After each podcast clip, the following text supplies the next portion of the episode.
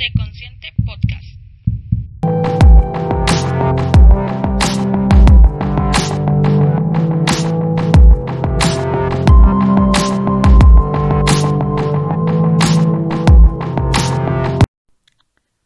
Hola, hola, bienvenidos, bienvenidas a este noveno episodio de Sé Consciente Podcast. Ya van nueve episodios y me alegra mucho que, que sigan escuchándome y sigan conociendo más sobre ustedes porque a fin de cuentas mi voz solo es para explicarles algunos procesos que están en ustedes, ¿no? Todos como seres humanos tenemos estos procesos y qué mejor forma de que alguien que, que lo estudia y que lo conoce pues se los pueda explicar de la mejor manera. De verdad agradezco que sigan escuchando el podcast y, y no duden en comentar, en, en escribir qué es lo que quisieran escuchar o qué tanto les ha ayudado el escuchar estos nueve episodios hasta ahora de Sé Consciente Podcast.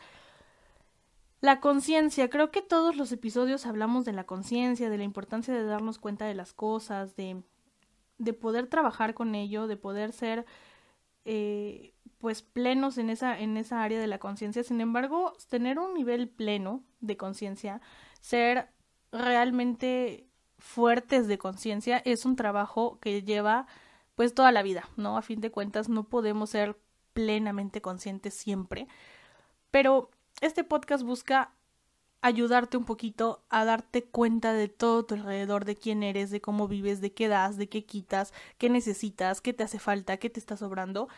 Y hoy quiero hablar de un tema que es, a mi parecer, uno de los temas donde más se puede hablar de conciencia o de inconsciencia, y es los patrones de conducta, ¿no? Y no, no solo los patrones de conducta, sino más que nada los patrones de conducta destructivos, estos, estas acciones repetitivas, estas conductas que tendemos a hacer una y otra vez y que nos dañan y que aun cuando decimos es que esto está mal, me está dañando y no debí de haberlo hecho o si ya lo ya me pasó una vez, ¿por qué otra vez caí? Y entonces es una de las sensaciones más horribles cuando ya sabemos cómo resultó la primera vez y aún así hay una segunda o hay una tercera o hay una cuarta o hay una décima y no entendemos qué está pasando. Y bueno, primero que nada, no es tu culpa. No es que seas tonto o tonta, no es que no, no, no tengas habilidades para poder diferenciar qué es lo que está pasando. Simple y sencillamente que estos patrones son de los que más eh, adheridos están en nuestro inconsciente, en nuestra forma de, de pasarlos por alto, porque cuando nosotros repetimos una conducta, pues sencillamente es porque es lo que conocemos, es lo familiar, es lo que ha sido siempre. Por ejemplo, un patrón de conducta es si te has dado cuenta o empiezas a, a notar que has tenido varias parejas, o al menos más de dos, y entre ellas se parecen, no físicamente solamente, sino también en sus conductas, en cómo te tratan, en lo que te dicen, en cómo tú las tratas o los tratas a ellos. Ese es un patrón de conducta, ¿no? Esta forma de relacionarnos, de vincularnos con el otro, de cómo aprendiste a relacionarte y cómo lo haces durante tu vida. Otro patrón de conducta es que si a ti te criaron a golpes o a gritos, probablemente ahora que tienes una familia también lo hagas, aun cuando dices es que no me gustaba cómo lo hacían conmigo, pero pues es lo que, o sea, es lo que te digo, ¿no? Conoces eso y entonces lo empiezas a repetir o hay familias en donde hay personas en, que tienen oportunidades, sin embargo, esta esta comodidad con tu zona de confort, este gusto por no romper esa dinámica confortable, te hace no aventarte a tomar decisiones más fuertes y resulta que también lo hizo tu mamá y también lo hizo tu abuela y también lo hizo o tu abuelo. Entonces a esto me refiero con patrones de conducta destructivos, porque son patrones o son acciones que repetimos, pero que no nos ayudan en nada y al contrario nos dañan y nos van a generar una vida muy inestable y muy confusa y muy complicada. Entonces, justo hoy quiero explicarte un poco cómo funcionan estos patrones y cómo empezar a trabajar en ello para poder romperlos de una vez por todas. Y te advierto de una vez que definitivamente esto, como te comentaba, es un proceso aún más complejo, ¿no? Es un proceso que lleva su tiempo, que lleva su esfuerzo, que lleva su dedicación. Y lo primero es aceptar que hay un patrón. Lo primero es aceptar que hay algo que se está repitiendo Y que sí, resulta que siempre soy celosa o celoso con mis parejas, ¿no? Que siempre, con todos los novios, novias que he tenido, soy posesiva, soy posesivo, quiero, quiero controlarlos y, y no me gusta. No me gusta porque sé que está mal, porque sé que daño mi relación, pero lo estoy haciendo. Ok, primer paso ya está dado. Estás aceptando que hay un patrón, que hay una conducta que se ha repetido durante mucho tiempo. Otro, otro ejemplo puede ser, no, pues es que siempre eh, consigo, me llevo con las peores personas, ¿no? Empiezo una relación de amistad y resulta que esa persona se aprovecha de mí o me traiciona. Entonces decimos, ¿qué pasó? O sea, ya me pasó con Juanito, con Pedrito, con Chuchita, con todo el mundo. ¿Qué pasa? Y aquí entra algo muy importante que, va adentro y va inmiscuido en la aceptación, que es, eres tú. Eres tú quien está generando este patrón. Allá afuera todo el mundo anda por la vida, fluye, va, viene. Pero cuando tú tienes una forma de vincularte, cuando tú tienes una enseñanza, una educación y ciertos procesos mentales propios e individuales, siempre cuando tú llegues a un punto o te relaciones con alguien más, obviamente toda esta carga la traes tú. Entonces, cuando algo se repite constantemente, no es que sea porque ellos te buscan o te encuentran a ti, o ellas te busquen o te encuentren a ti, sino que eres tú ese factor que tiene que aceptar que eres tú el factor que está generando esta situación. Porque si se repitió una, dos, tres, cuatro, mil veces, definitivamente no son los externos. Eres tú quien está generando esta situación y tienes que empezar a hacer algo. Y el primer paso es aceptar. Sí, estoy repitiendo un patrón, estoy actuando de una manera que no debería de hacerlo, pero no sé qué hacer. Bueno, con eso ya está el primer paso dado. Después de aceptar que hay un patrón, que hay una conducta repetitiva en tu vida, ¿qué sigue? Identificar cuál es ese patrón. ¿Qué estoy haciendo? Ya lo acepté, sí, algo está pasando ¿qué estoy haciendo? No, pues estoy siendo celoso, posesiva, estoy eh, siendo flojo, estoy quedando en mi zona de confort, estoy siendo indiferente ante la situación, un montón de cosas que podrían ser. Estoy siendo violento, estoy siendo agresiva, estoy... Todo esto son patrones de conducta. Entonces ya lo acepté, ya lo identifiqué. Bien, ¿qué sigue? Entender por qué existe este patrón. Y en esto te ves donde es lo que te voy a ayudar un poquito en entender por qué pasa que nosotros seguimos estos patrones de conducta. Primero, lo esencial de esto es que el patrón de conducta es familiar. Nosotros vamos a repetir lo que aprendemos. Es algo que conocemos, ¿no? Es lo que tú sabes cómo funciona, tú sabes qué significa, tú sabes qué puede pasar. Entonces, como es familiar, pues te resulta cómodo. Y probablemente, como te digo, no es que esté muy consciente y no es que digas, ah, sí, pues es que a mí me funcionaba mucho el tener todo organizado en mi casa. Cuando era chico organizaba todos mis juguetes y ahora por eso me gusta organizar todos mis asuntos en una agenda. No, no, no es tan claro como eso, sino que es como has crecido. Tú sabes que así es la vida y entonces esto, este patrón se repite porque es lo que conoces de manera inconsciente vamos a repetir estos comportamientos destructivos, pues porque ya los conocemos, nos resultan familiares y sabemos qué esperar de ellos. E, es, digamos, una zona de confort ya, ¿no? El, el que los conoces. Incluso aun cuando sea un patrón que te hace daño, pues es lo que ya conoces y por lo tanto lo vas a poner por encima de lo desconocido, por encima del cambio. Vámonos a esta cuestión, por ejemplo, del maltrato. Digamos, que a alguna persona lo han maltratado desde pequeño, ha recibido golpes y lo han educado de esa manera. Entonces, ¿qué es lo que conoce? Pues que para que alguien aprenda algo y que alguien se eduque, necesita recibir golpes. Esta persona crece, se convierte en padre o madre de familia y entonces cuando tiene un hijo, empieza también a quererlo educar con golpes, con maltrato, con gritos y de pronto se da cuenta y dice es que no está bien porque estoy alejando a mi hijo o porque nadie lo hace y porque así no debe de ser. Pero eso es lo que conoce ella o él sabe que así fue como lo educaron. Entonces ahí empieza la situación, ¿no? No estoy muy consciente, pero sé que así debe de ser y pues por eso lo repito. Las creencias también son otra parte importante. Nosotros creemos que como nos enseñaron es como se debe de hacer lo que ya aprendimos. Y estas creencias y estos patrones inician desde la infancia. Analizar muy bien y decir, bueno, yo con todas las parejas que me relaciono siempre termino siendo muy posesiva, siempre termino siendo muy celosa, muy desconfiada o muy desconfiado. Vamos un poquito más atrás. ¿Qué pasó en tu infancia que te generó esta conducta de temor e inseguridad hacia ti que provocó que ahora seas de esta manera, ¿no?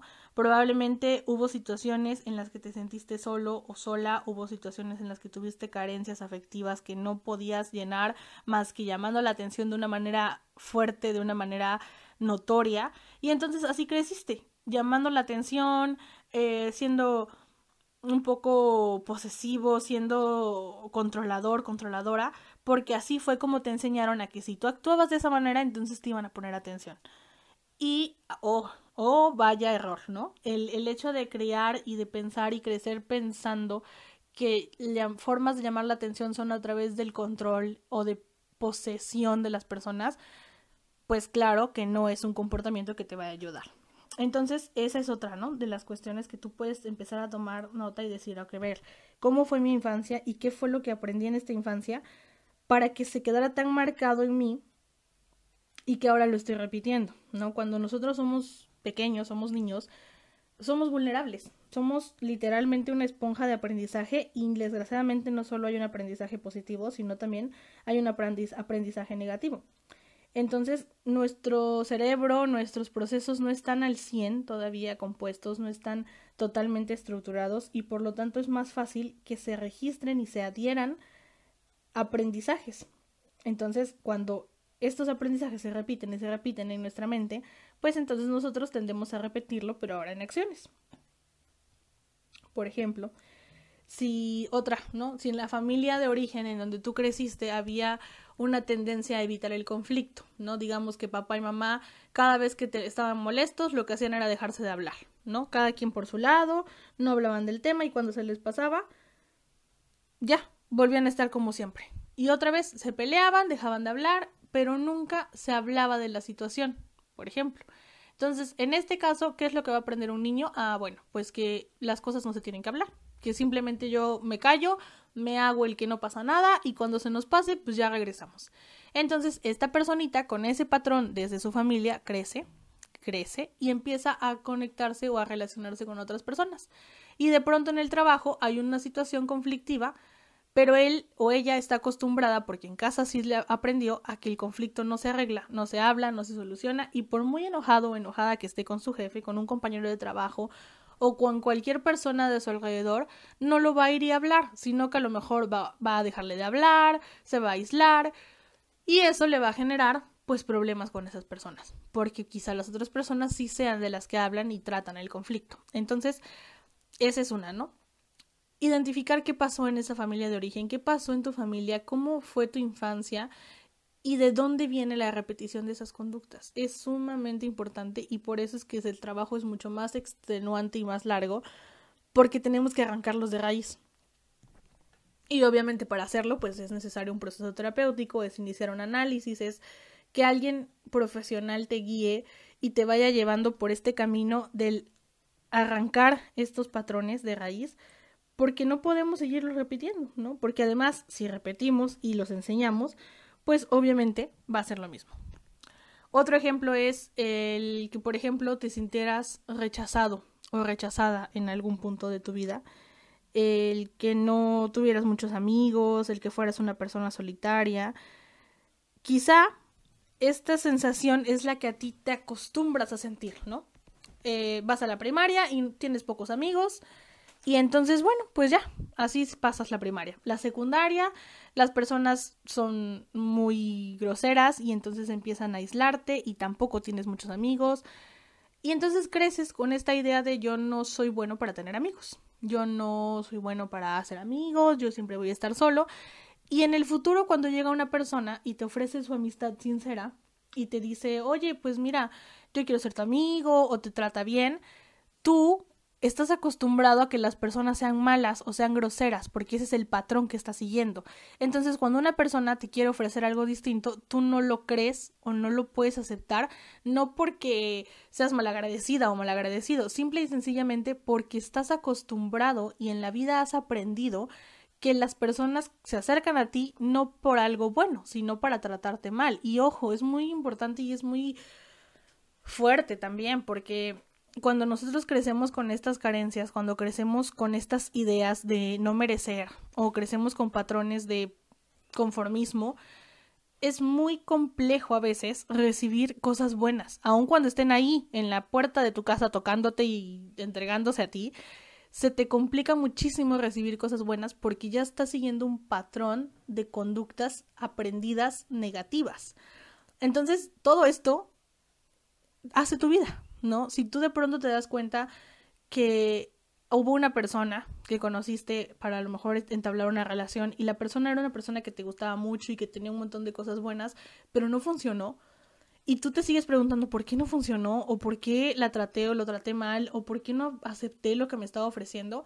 Muy probablemente sea porque tu patrón de conducta es, a lo mejor va a sonar muy feo, pero es recibir poco, probablemente, o es recibir rechazo. Y entonces tenemos que sanar esto. ¿Y cómo vamos a sanar? ¿Cómo vamos a sanar? ¿Cómo vamos a romper con estos patrones? Como te lo decía, primero aceptar que hay un patrón, segundo identificar de dónde viene y tercero, yo te voy a proponer un ejercicio para romper patrones que sea escribe en una libreta los probables patrones que identificas. En mi casa se evitaba el conflicto, en mi casa no se comunicaban, en mi casa había golpes, en mi casa eh, casi nunca les gustaba tener oportunidades de éxito, lo que tú quieras, lo que creas que identificas. Y entonces lo vas a anotar, lo vas a escribir en un papel. Y vas a ver de todo eso qué es lo que te gustaría dejar de hacer, qué es lo que ya no quisieras cargar para tu vida, qué es lo que quisieras dejar ya en el pasado. Y entonces todo lo demás lo vas a rayar y vas a empezar a trabajar en sanar esos patrones, en dejar de repetir esas conductas y como te digo, por supuesto, es un proceso largo, es un proceso complejo, que no basta únicamente con hacer esto que te propongo, pero si lo anotas y los ves, te vas a dar cuenta de que hay muchos. Pero ¿cuáles son los que realmente están afectando en tu vida, cuáles son los que realmente te están generando un conflicto, los que no te están dejando ser funcional, los que te están provocando malas relaciones, los que te están dejando en una situación que no quieres estar. Los patrones son de generación en generación. Y, observa, ponte a analizar un día y piensa a ver qué, en qué se parecen mi mamá y mi abuela y mi bisabuela, por ejemplo. ¿Qué hicieron? Ah, bueno, pues las tres se casaron a la misma edad, o las tres se casaron con un tipo de hombre igual parecido, o qué hicieron mi papá, mi abuelo y mi bisabuelo. Ah, no, bueno, pues ellos fueron hombres siempre muy callados, muy poco expresivos, y esos son patrones, son patrones de conducta, o sea, estas acciones, estas conductas que se repiten y que se repiten que porque es lo que conocemos, pero si tú no te sientes contenta, contento, no te sientes bien con la persona que eres, sientes que hay algo que no está saliendo bien, muy probablemente sea porque son patrones destructivos y que te están haciendo daño. Observa, analízate, piensa en ti, piensa en qué es lo que quisieras cambiar, qué patrones quieres desterrar y hazlo. Todo es posible cuando usamos la conciencia, todo es posible cuando tenemos la capacidad de aceptar, darnos cuenta de las cosas y entonces empezar a afrontarlas, empezar a construir barreras, empezar a construir armas y herramientas que nos permitan destruir todos estos malestares psíquicos, mentales que nos están haciendo daño. Es sumamente importante que utilices tu conciencia y que si te diste cuenta, no solamente lo dejes como, ah, sí, ya me di cuenta, ¿no? Y ya, pero no me importa, o no voy a hacer nada al respecto. Creo que te lo repito constantemente y te lo voy a seguir repitiendo. Si ya diste el paso para la conciencia, si ya abriste tu mente para entenderla, entonces haz algo al respecto. No siempre es posible hacerlo solo, pero busca a alguien que te ayude, busca a alguien que te oriente, busca a alguien que te sepa explicar y te ayude mucho a romper estos patrones. Otra de las cosas que puedes hacer para romper patrones es ir y preguntar en tu familia y decir, oye, ¿qué es lo que siempre se repite? ¿No? ¿Qué es lo que, por, por, ejemplo, a veces pasa, ¿no? ¿Por qué siempre me pasa lo mismo? ¿O por qué siempre nos pasa a todos lo mismo? Pues porque estamos repitiendo patrones, porque aprendimos algo y entonces inconscientemente los estamos repitiendo y en el momento en que nos preguntamos y decimos, oye, es verdad, esto le pasó también a la tía tal hace un tiempo, o eso también le pasó a mi primo hace un tiempo, a veces estos patrones son familiares también. Hay patrones que se repiten en las familias y tenemos que evitarlos, tenemos que arrancarlos de raíz, tenemos que evitar que se sigan eh, pues prolongando o que sigan invadiendo la vida, porque si no los detienes tú y algún día quieres ser papá o mamá o quieres formar una familia, pues definitivamente muy y muy probablemente se repitan si tú no los arrancas ahora. También importante, importante saberlo que hay patrones positivos, hay patrones buenos, hay enseñanzas buenas. Por eso te recomiendo que escribas esta lista de las cosas que no quieres, porque si el patrón que se repite en tu familia es el éxito, oye, pues felicidades, súper bien. Y también identifícalo, hazlo consciente y date cuenta qué es lo que han hecho todos para lograrlo, para que tú también lo logres. Si tu patrón es el merecimiento, perfecto, sí, saber por qué, que mereces, cuánto vales, perfecto. Pero hoy me quise enfocar un poco más a estos patrones negativos y destructivos pues porque son los que hay que trabajar, son con los que hay que lidiar día con día y son los que hay que arrancar de raíz. Espero hayas disfrutado el episodio de hoy, espero te haya ayudado a entender un poquito más por qué estas conductas se repiten y por qué pasa lo que pasa. Si te gustó el podcast, quieres que volvamos a hablar de patrones y de cómo romperlos, puedes dejarme tu comentario en redes sociales, Instagram, arroba c-consciente podcast y en Twitter como arroba pcconsciente.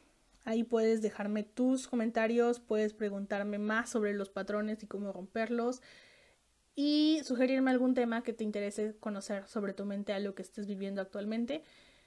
Y si no quieres dejar ningún comentario, bueno, pues te invito a que sigas la página para que estés pendiente de lo que también hacemos por ahí. Em, te envío un fuerte abrazo y espero pues me puedas escuchar en el siguiente episodio de Sé Consciente Podcast. Recuerda que siempre, siempre, siempre es muy importante entender tu mente porque eso te vuelve más consciente.